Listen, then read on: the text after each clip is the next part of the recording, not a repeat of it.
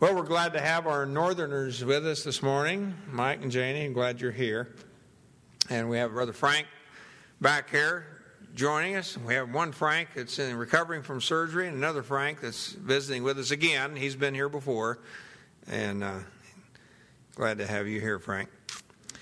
Yeah, that fall that was a hmm, that was something. I'd never done that before. I've always been able to you know, get down real quick or grab a hold of something. And yesterday I couldn't make it in time, and bango, there she was. Next thing I knew, I'm up like this, you know, and first thought you have is, what am I doing here? But it all came to me really quick. I knew I knew what it was going on. So we're making it, and it'll just take some time to heal up now. My knee. Here's the odd thing I've been limping around, you know, on my leg. I hurt my knee, you know. It's been doing that for two or three, well, about three weeks, I guess. Finally, believe it or not, I woke up Saturday morning and I was walking around. I said, I can walk totally normal today. And then that day, I'd start a new episode here. Yeah. so I don't know what's going on there. But anyway, it was my own fault. Like I said, I, I didn't eat any breakfast and I took my medication without any food, and I should have known better than that says right on the bottle, take with food. So a good pharmacist will tell you that, right? Right, Mike? That's why he's back there going, oh boy, here we go. People, people. well, anyway, so anyway, we've had a good week. A lot of, see, Krista had her birthday Friday Friday, but we celebrated on Thursday, so we had a little celebration at our home this week too. And I did eat a red velvet cupcake, which I normally don't do that, but I did it. Okay. We want to, well, turn to Romans chapter 1 today. Yes? A what? Oh, yeah. Oh, yeah we wanted to have a little. I just got through town for the Harris. We wanted to have a meeting. We need to have a little men's meeting on Wednesday. Hopefully, it wouldn't take too long, but it's basically to discuss uh, the the website. Uh, by the way, that is where they went to check me out. Was they checked our website? So, but we, it needs to be upgraded. Um, it's been free all this time up until, and I think they're phasing it out. Is that what it is, Jeff? Tell, tell us about it a little bit, maybe. Why we have to do this.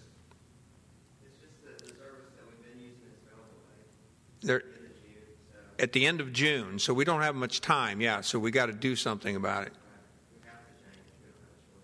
Don't have a choice. And I don't know of much out there that's free that looks very reasonable. But Jeff and Mike's son Michael, they've done some research on it and checked things out, and they've come up with a program that looks pretty good. But anyway, we need to discuss that on, on Wednesday evening and kind of get some direction on that, what we want to do. And Jeff said he could be here for that, so if we could meet at 5:30, that'd be that'd really good. Men's meeting on Wednesday at 5:30. Okay, and we'll get that taken care of. Thanks, Jeff. Okay. Is there anything else I need to do? Somehow I feel like I'm forgetting something, but I don't think of it right now. Oh, I do know. I do know. We need to have a fellowship dinner. That's what it is. When are we going to do that? Tomorrow. In other words, you're ready, huh? You're ready. Well, it, well, I was thinking either Mother's Day or Memorial Day. How far ahead you want to do it? Is, want, it's probably a lot of families getting together. I would guess Mother's Day. Joy was all happy. Her mother's right here. You didn't worry about it, huh? so, so let's shoot for the Sunday after Mother's Day. That sounds good. Okay, I'm good with that. I'm with I'm with Jack now. Believe me, we could do this. We could work something up this afternoon. I'd be all for it. Okay, so we'll be the Sunday after Mother's Day. So that's just three weeks away then. Okay, man, hurry up and get here. Okay, that sounds good. Okay, Romans chapter 1. Um,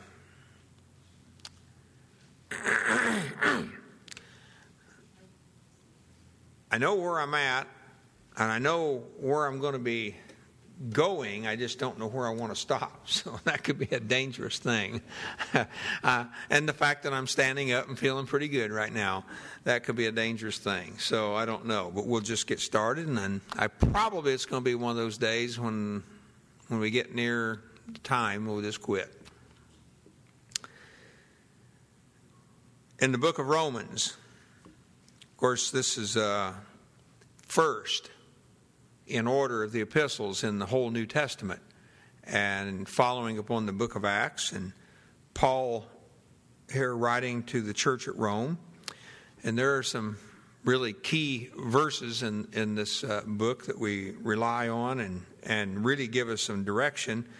Uh, and I, I want to look at some of those and I want to take us somewhere here. But so we're just starting in chapter one here, basically. But one, one of the things when Paul's beginning his letter here, he's talking about the origins of the gospel, and that he was separated under the gospel of God, and, and it's related in, in its direction here with um, Jesus Christ, who is of the seed of David, and so on. And he says down here in verse 5 by whom we have received grace and apostleship for obedience to the faith. But really, literally, there it's saying it's for the obedience of faith. In other words, the article doesn't belong with faith there, it belongs with obedience. It's for the obedience of faith among all nations for his name. Now, of course, that's going to enter into Paul's argument a little later. The obedience of faith among all nations. And then over in verses 16 and 17, he says there, I am not ashamed of the gospel of Christ, for it is the power of God unto salvation to every one that believeth, to the Jew first, and also to the Greek. For therein, that is, therein, in the gospel of Jesus Christ, is the righteousness of God revealed. From faith to faith, as it is written, the just shall live by faith. And it, as it were, that quotation from Habakkuk is like the anchor for this epistle that he wrote to the church in Rome. The just shall live by faith. Well, then he goes on to talk about how the wrath of God, he says, is revealed against unrighteousness and ungodliness and so on, and against those who hold the truth or suppress the truth in unrighteousness. Why? Because they knew the truth. In verse 21, it says, When they knew God, they glorified him not as God and neither were they thankful, but became vain in their imaginations or their thoughts, their reasonings, and their foolish heart, their undiscerning heart was darkened. And notice where it took place. He says they were vain in their thoughts or their reasonings, and their undiscerning heart was darkened. Now, that we find is going to be somewhat of a key theme for Paul. We don't often recognize it or notice it that way in here in Romans, but such it is.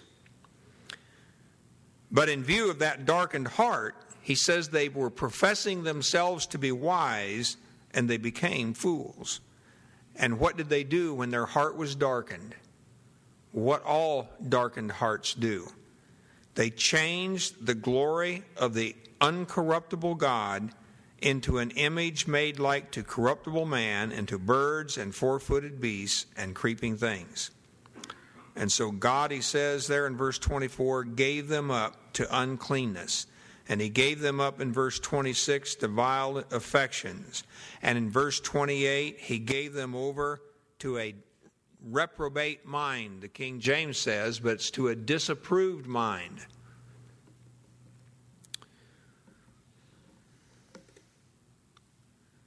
Or an unapproved mind. Matter of fact, he says in verse 31 they were without understanding, covenant breakers. Without natural, by the way, that had to be a Jew to be a covenant breaker without natural affection, implacable, unmerciful. This is the end of this whole list of sins and things that they had done, who knowing, and that's epignosis, they knowing fully well, in other words, the judgment of God, that they which commit such things are worthy of death, not only do the same, but have pleasure in them that do them. They took pleasure in such. And so then he moves on to discuss this thing about the Jew in chapter 2, saying, Therefore thou art inexcusable, O man, whosoever thou art that judgest, for wherein thou judgest another, thou condemnest thyself, for thou that judgest doest the same things. In other words, they were standing on a certain ground, thinking that they had certain privileges and we're looking down or condemning others, and Paul's simply bringing them back to reality, saying, You're in the same boat, fella, to put it in our language or in the vernacular. In other words, there's no difference. And he's really telling them, and he does mention it later on. Um, oh, I forget where it was, in verse 11 of chapter 2, he says there, there is no respect of persons with God. And so, in looking at that, of course, remembering now, he's writing to a Gentile church in Rome. But he's discussing this whole issue of Jew and Gentile and their standing before God, and just simply reminding them that on a certain level, there's no difference between them they're on the same ground. And he tells them then, back in coming down in verse 5, he says uh, of chapter 2 After thy hardness and impenitent heart treasurest up unto thyself wrath against the day of wrath and revelation of the righteous judgment of God, who will render to every man according to his deeds. In other words, there is coming a day we haven't seen it for almost 6,000 years now. And so men think that nothing's going to happen, but there is a day coming. And it's just as sure as today is here that that day is coming when he is going to judge every man, and it's going to be according to his deeds.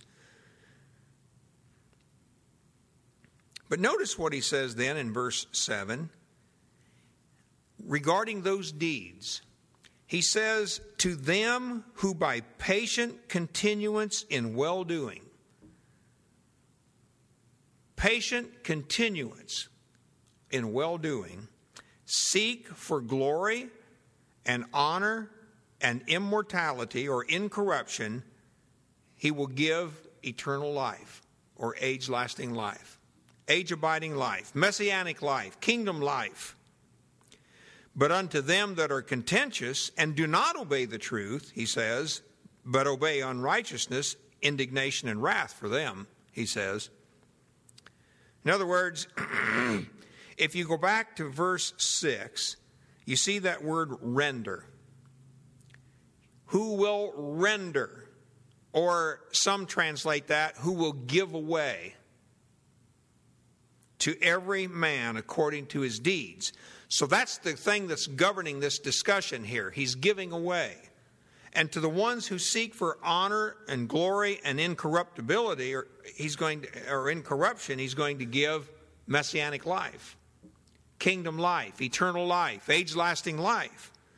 But to them that are contentious, that are obey unrighteousness and so on, they're, what's he going to give to them? Indignation and wrath, tribulation and anguish in verse 9. Upon every soul of man that does evil, of the Jew first, and also of the Gentile. But glory, honor, and peace to every man that works good. He's going to give glory, honor, and peace to the Jew first and to the Gentile. For there is no respect of persons with God. Now, that really tells us in the day of judgment what it's going to be like. Because as we've looked at that before, when we, we've, we've seen this expression that God is no respecter of persons, we saw that it means God doesn't regard the face. That's what the little expression is. And it simply means that He doesn't regard anybody by who they are. It's like you and I would do, or have a tendency to do. We see someone walk in the room or come into a meeting or such, and we tend to have respect or regard because we recognize, oh, that's so and so. And then we have a tendency maybe to overlook some things, whereas in one situation we might, you know, deal with somebody in a different way but then when we're in a certain group, that same person walks in, then we deal with them in a different way. All because we take regard to the face. We have respect, in other words, to the face. And so what he's telling us here, though, is, is that in that day, God will have no respect of any person, no matter who they are. In other words, God's judgment is just. That's the bottom line. He treats us all alike. And this becomes important in Paul's argument when he goes on here. because he says, As many as have sinned, in verse 12, without the law, shall also perish without the law, and as many as have sinned in the law shall be judged by it, by the law. For not the hearers of the law are just before God, but the doers of the law shall be justified. That, he says, is what makes the difference. The, the, the one who is the doer of the law, that is, is obedient, shall be declared righteous in the sight of God, not the one who just sits there and hears and then does not respond or react to God's good news. He tells us there that the Gentiles in verse 14, which have not the law, when they, when they do by nature the things contained in the law, these, having not the law, are a law unto themselves. So, in other words, when they do not know what the law says about how we should conduct ourselves before the Lord, and yet by nature they do it anyway, he said that, that's, that, that's a law to itself. They've done what they needed to do, they were obedient to it. And it shows, verse 15, the work of the law written in their hearts. And we said we would come back to this word, heart, and we're going to see this several times over the next whole bunch of verses here. This law, written in their hearts, and their conscience also bearing witness, and their thoughts, the meanwhile, accusing or else excusing one another. So, these with this law written in their hearts, who have in their conscience the ability to discern right and wrong. And that's what the word conscience really is referring to here. It's a knowing, it's a co knowledge. It's a knowing right and wrong, it's having a knowledge with. And so, in that day, then, in verse 16, when God shall judge the secrets of men by Jesus Christ according to my gospel, this, he says, is what's going to be revealed. That those who did not have the law, yet did the things that the law speaks of, are going to be shown to be those who God is going to declare as just or righteous. So then, he returns back in verse 17 down to the Jew again, then. So, he says, Behold, you're called a Jew, and you rest in the law, and you make your boast of God, and so on. You know his will. And he goes on and lists several things in this chapter about all the things that the Jew had as a favor or as an advantage to him. He says down in verse 23, he says, You make thy boast of the law, through breaking the law, dishonorest thou God? For the name of God is blasphemed among the Gentiles through you, as it is written. And then verse 25. For, he says, circumcision verily profits if you keep the law. And of course, what he's trying to point out then is, is that just because you are circumcised and you call yourself a Jew, he says, has nothing to do with anything if you're a lawbreaker. It only avails you profit if you actually keep the law.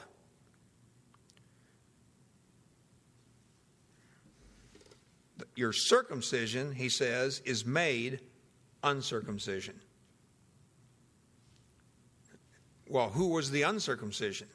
Well, that was the Gentile, the pagan.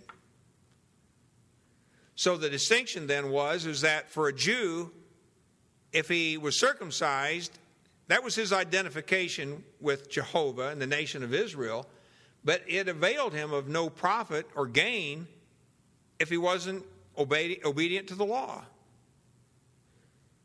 He was just like anybody else upon the earth during that time because everybody else was a Gentile. But then he goes on to say, therefore, if the uncircumcision, now he's using this word in a to identify, and by he uses the word circumcision and uncircumcision here in three different ways, at least three, maybe four.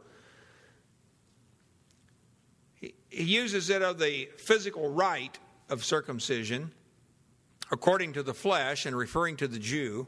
Then he says, the uncircumcision. Therefore, if the uncircumcision keep the righteousness of the law, now he's using this word to refer to a Gentile. And if he keeps the law, shall not his uncircumcision, referring again to the fact that he was physically uncircumcised, be counted for circumcision, as if he really was circumcised, like a Jew was. And the whole thing that Paul's trying to nail down here and point to is the physical circumcision meant nothing in that regard. It all had to do with his heart. Thing, it, in other words, it, the issue with God revolved around the heart. Where was he? Where are we in regard to our relationship with the Lord and our heart? Verse 27, he says, Shall not uncircumcision, which is by nature, if it fulfill the law, judge thee who by the letter and circumcision dost transgress the law? In other words, again, the uncircumcised, the Gentile, who has the heart for God's word and obeys from the heart the law, will they not in that day judge you who are circumcised, who are, who are claiming all these benefits of being circumcised according to the flesh?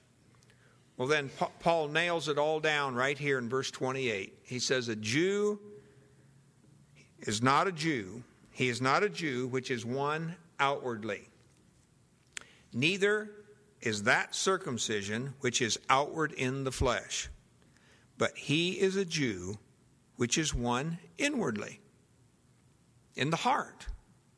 And circumcision is that of the heart, in the spirit, and not in the letter, whose praise is not of men, but of God.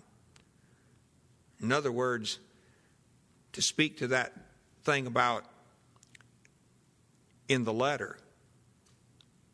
You see, they were obedient in the letter, in their circumcision, and they had their praise of men. But the praise of God comes from the one who is circumcised in heart and in spirit. He's talking about, as we talked about um, somewhat earlier in discussing the issue of the slave, the one who was completely and wholly devoted to his master, as opposed to the one who was just merely outwardly obedient. Turn with me back to Deuteronomy chapter 10.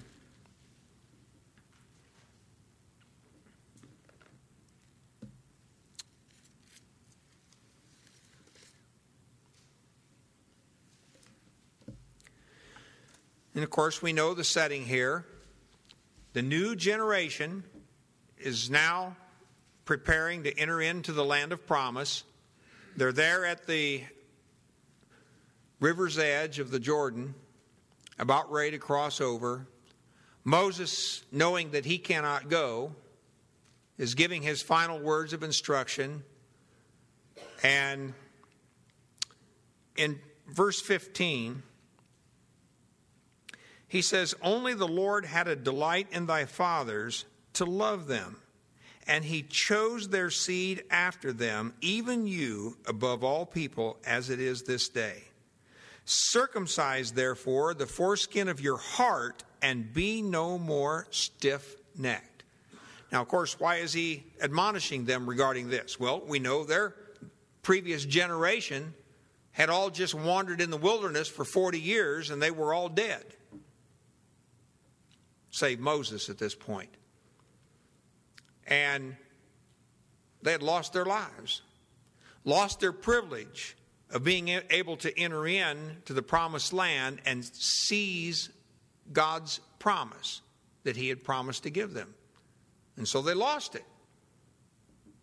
And it all had to do not because they were outwardly disobedient here to the law, but because their hearts were not right and they failed. Of course, we find over in, uh, well, look to. Um, Turn back just a, I turn back a page. If you look back at chapter 9 and verse 4, you'll see how Moses speaks to this issue of the heart again. In verse 4, he says, Speak not thou in thine heart, after that the Lord thy God has hath cast them out from before thee, saying, For my righteousness the Lord hath brought me in to possess this land. But for the wickedness of these nations the Lord doth drive them out from before thee. In other words, they weren't able to boast or take uh, rest in the thought that it was their own righteousness that brought about God saying, Oh, okay, I'll bring you on into the land. No, he said it was because of the wickedness of these nations that I'm going to drive them out. In essence, it has nothing to do with you. And he goes on in verse 5 Not for thy righteousness or for the uprightness of thine heart dost thou go in to possess their land, but for the wickedness of these nations the Lord thy God doth drive them out from before thee, and that he may perform the word which the Lord sware unto thy fathers, Abraham, Isaac, and Jacob. This was why God was going to bring them into the land and drive these nations out and allow them to settle in peace there and enjoy the blessings and favor of God. It was all surrounding their heart. So, coming back now to Romans chapter, well, we're going to begin in chapter 3. So, we are moving kind of fast through here, but I'm trying to get the gist and flow of thought that Paul is trying to drive home to these believers in Rome. So in verse 3, chapter 3, rather, verse 1, what advantage then has the Jew? Or what profit is there of circumcision? Much in every way. So there, there were some advantages. Chiefly, he says, that because of them, uh, that unto them were committed the oracles of God. So they had God's word committed to them. But look, notice in verse 3 how he turns real quickly. He says, For what if some did not believe? Now, if you'll look at some other translations, you'll say, see that literally there, for what if some were without faith? And notice what he says there some.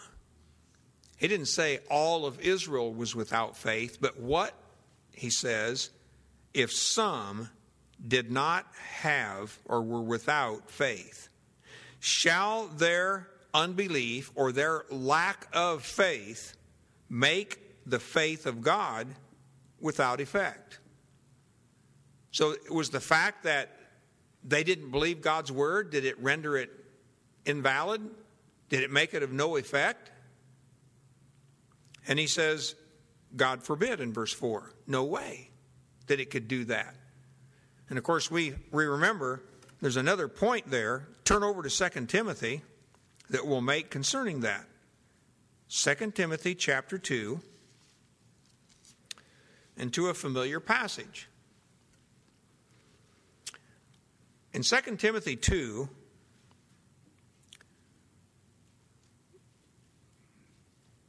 Paul's in, encouraging Timothy regarding faithfulness, faithfulness to the Lord, and he gives several examples here about a soldier and a husbandman and, a, and, a, and, a, and an athlete and so on. And he says in, um, in verse 11, he says, It is a faithful saying, for if we be dead with him, we shall also live with him. If we suffer or endure, we shall also reign with him. If we deny him, he also will deny us. If we believe not, that is, or as some would render it, if we are faithless, if we are without faith, the same thing Paul was saying in Romans 3 regarding the Jew after they had received these promises and the oracles of God. If we are without faith, yet he abides faithful. He cannot, that is God, he cannot deny himself. So, in other words, our, our lack of faith does not render God's faithfulness as nothing or of no effect, as Paul says back in chapter 3.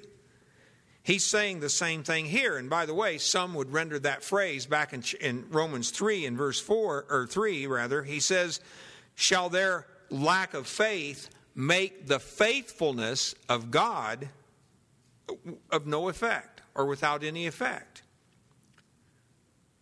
And all Paul's trying to say here is that,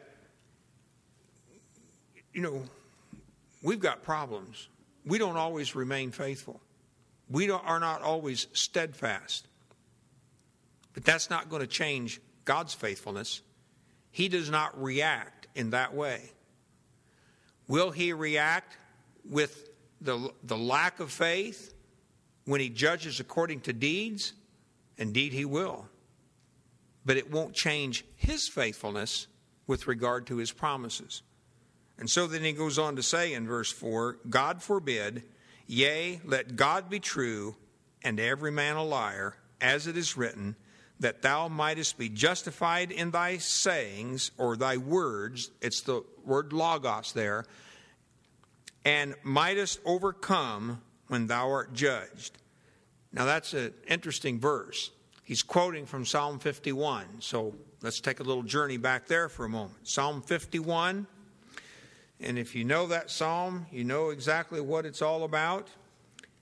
The heading of the psalm tells us what's going on. This is David confessing his sin after having been confronted by Nathan the prophet. The superscript of that psalm says, To the chief musician, a psalm of David. when Nathan the prophet came unto him after he had gone into Bathsheba. So, what we're looking at here is the king of Israel. He'd committed a crime, sinned against the Lord. He had done nothing about it until Nathan the prophet confronted him. And so he's recounting this then a little bit. And he's making his plea before the Lord. And I think it's really important that we take note of what David is doing here. He says, Have mercy upon me, O God, according to thy loving kindness, according unto the multitude of thy tender mercies. Blot out my transgressions. Now, you'll notice that David is making an appeal to God on the basis of not the law, but his loving kindness and his tender mercies. I think it's, yeah, we're in the same, just, well, for me, I turned the page over. Look at verses, uh, or just verse 17. Well, verse 16 too. He says in verse 16, For thou desirest not sacrifice, else would I give it. Thou delightest not in burnt offering. The sacrifices of God are. Now, David was a Jew. He knew what the law said, prescribing the sacrifices that they were to bring for every sin. They were all, all been laid out for them. But yet, when came to David, he makes this appeal on the basis of God's covenant faithfulness in appealing to his loving kindness and his tender mercies. And so he says the sacrifices of God are a broken spirit, a broken and a contrite heart, O God, thou wilt not despise. As far as we know, there's nothing said about David going down to the tabernacle to offer a sacrifice. But he simply made his plea on that basis. Turn back to Hosea chapter 2.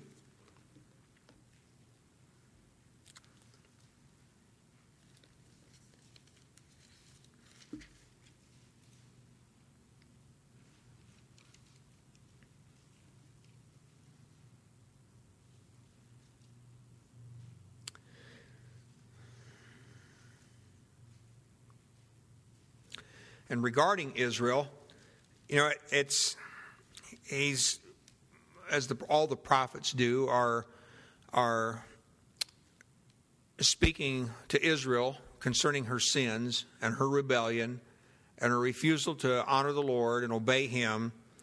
But but then he gives these promises that what he's going to do in the future. Look at verse 14. He says, Therefore, behold, I will allure her, speaking of Israel, and bring her into the wilderness and speak comfortably unto her. And, and the words literally there are, I'll speak to her heart, to Israel's heart. And if you'll look down at verse 19, he says, And I will betroth thee unto me for the age. I will betroth thee unto me in righteousness and in judgment and in loving kindness and, in mercies. I will even betroth thee unto me in faithfulness, and thou shalt know the Lord. You'll see that the, the covenant basis here in God's dealings is in tender mercies and loving kindness. And David's appeal back here in, in, Psalm 51, when he was appealing to the Lord concerning his sin, it was on the basis of God's loving kindness and his tender mercies. So then in verse 2, he proceeds on. He says, Wash me thoroughly from mine iniquity and cleanse me from my sin, for I acknowledge my transgressions, and my sin is ever before me. Against thee, thee only, have I sinned and done this evil in thy sight. Now, watch this phrase that thou mightest be justified when thou speakest, and be clear when thou judgest. Now, this is that verse that he was, Paul was quoting back in chapter 3 regarding the, the, the position or the condition of the Jew. God forbid, let, every, let God be true, but every man a liar, as it is written. What is Paul trying to say here? Simply that men should believe God with their heart. And if they do not believe, if they acknowledge His word, then all that does is make God true and every man a liar. You know, and you might wonder when did these things take place? Where did that occur? That these things were said. Well, I want to just give you one this morning, but it's one that we know well. Turn back to Isaiah. Or if you're from the islands, you would say Isaiah. so you turn to Isaiah chapter 53.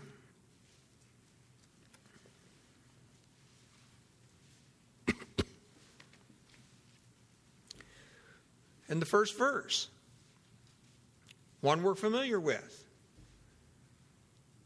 Had the message gone out? It certainly had.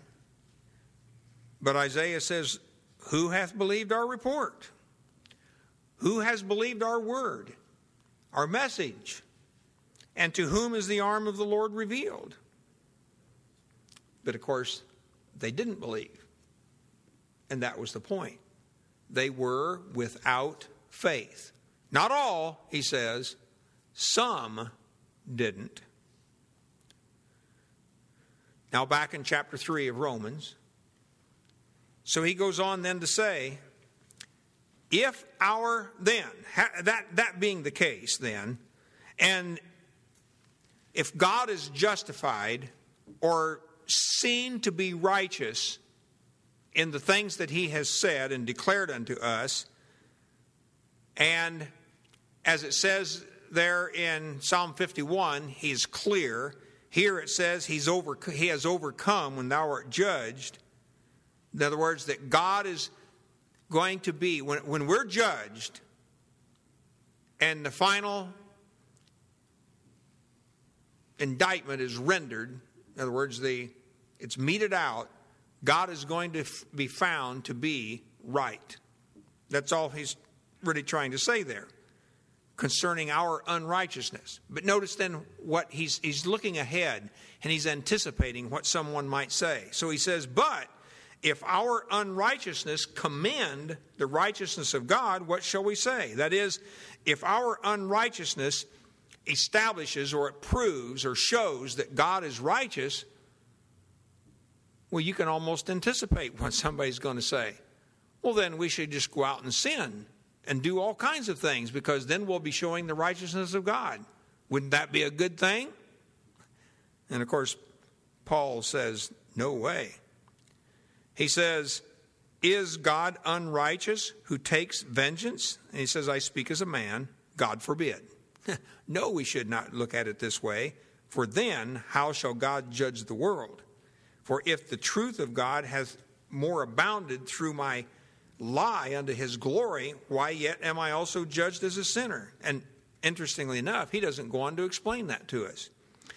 But he says, and not rather as we are be slanderously, slanderously reported, and as some affirm that we say, let us do evil that good may come, whose damnation is just. In other words, Paul's just telling us there, no, I'm not saying that at all. And you remember that back in, if we moved ahead to Romans chapter 6, he deals with that issue again. He says in, and I, you don't have, well, I will turn there. In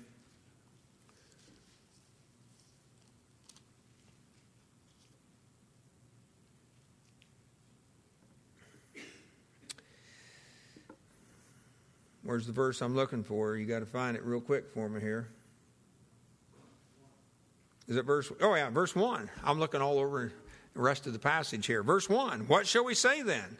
Shall we continue in sin that grace may abound? God forbid. How shall such ones as we that are dead to sin live any longer therein? In other words, this, this was a, a big misunderstanding, a big argument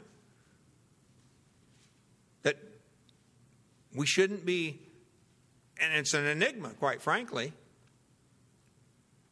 And I think it all has to do with God's purpose and plan when He created man to allow sin. And it had to be in order that He might show forth His own righteousness or justness in dealing with men, but also His own glory, that He might be glorified. And so, though we, Paul doesn't really explain it for us there, and so though we may not understand it, that's the fact. And the fact is that though our sin may manifest the glory of God, Paul says, but that doesn't mean you go out and sin then and do more of it.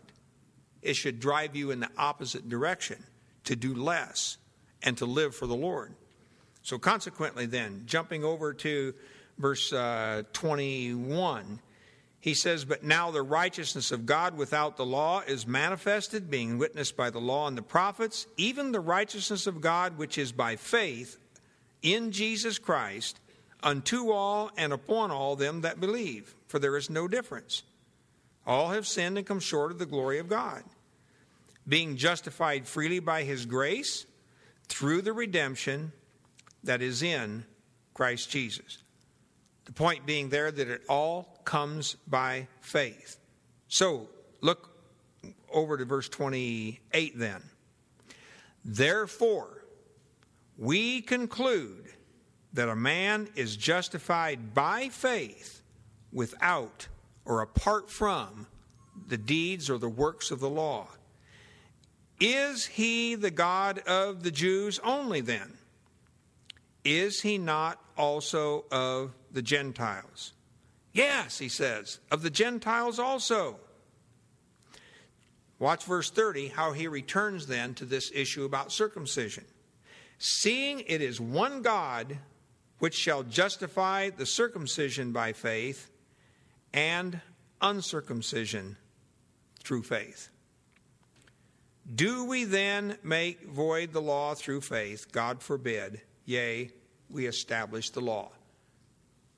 And so you haven't nullified the law. In other words, he made the argument, a pretty strong one, that a Jew is justified with a circumcised heart had nothing to do with the works of the law or the deeds of the law. So then it's like, well, let's just get rid of it then. We don't even need the law. Paul says, no, no. We establish the law because the law maintains those principles by which we please God if we're obedient to them. And of course, then he goes on to talk about Abraham as an example. He talks about David as an example of those who, by faith, believed God. We know well in, in, eh, with Abraham what the scripture says it was counted unto him for righteousness. This was before he was circumcised. Paul makes that argument strong. But I want us to look in verse 6 regarding David. He says, Even as David also described the blessedness of the man unto whom God imputeth righteousness without works, saying, Blessed are they whose iniquities are forgiven and whose sins are covered. Blessed is the man to whom the Lord will not impute sin. Now that is Psalm 31. So we're going to take a brief sachet back to Psalm 31, and this is where we'll close.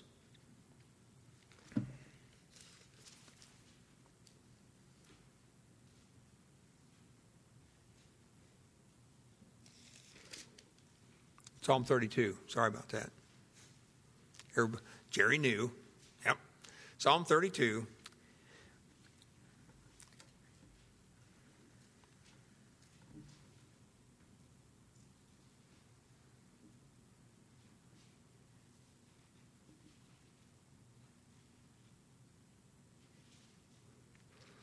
And in verse 1, here are those same verses that Paul just quoted. Blessed is he whose transgression is forgiven, whose sin is covered. Blessed is the man unto whom the Lord imputeth not iniquity, and in whose spirit there is no guile. With David, again, it all had to do with his understanding in his relationship with the Lord. That it had his confession of sin, that God, through apart from anything in obedience to the law, if his heart was right before the Lord, that is, and, and it was in the sense that he confessed his sin, God forgave. And God counts that one as righteous in his sight. And he goes on through the rest of this psalm to admonish Israel you need to do the same thing. You need to forsake your rebellion and, and turn unto the Lord. And he will fulfill his promises. Back there in chapter 2 of Romans, where we began, then we sum it all up by simply saying,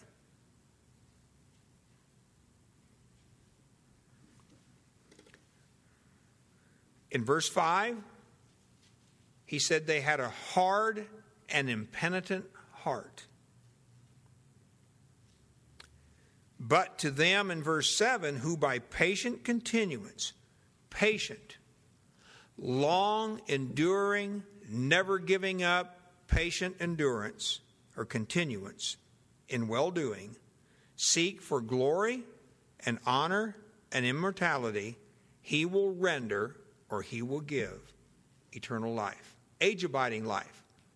That promised coming kingdom life will belong to that one. But it takes continuance. We would simply say today, staying by the stuff. Or as they used to say several years ago, just keep on trucking. Well, those seem like light phrases you know, and they don't really apply in such a sacred context. But yet the truth remains the same. We just have to keep on keeping on, never giving up, never quitting, never saying no, never saying, I'm too tired, I can't do it. But just keep on believing what God promised He will actually fulfill. And He will do it.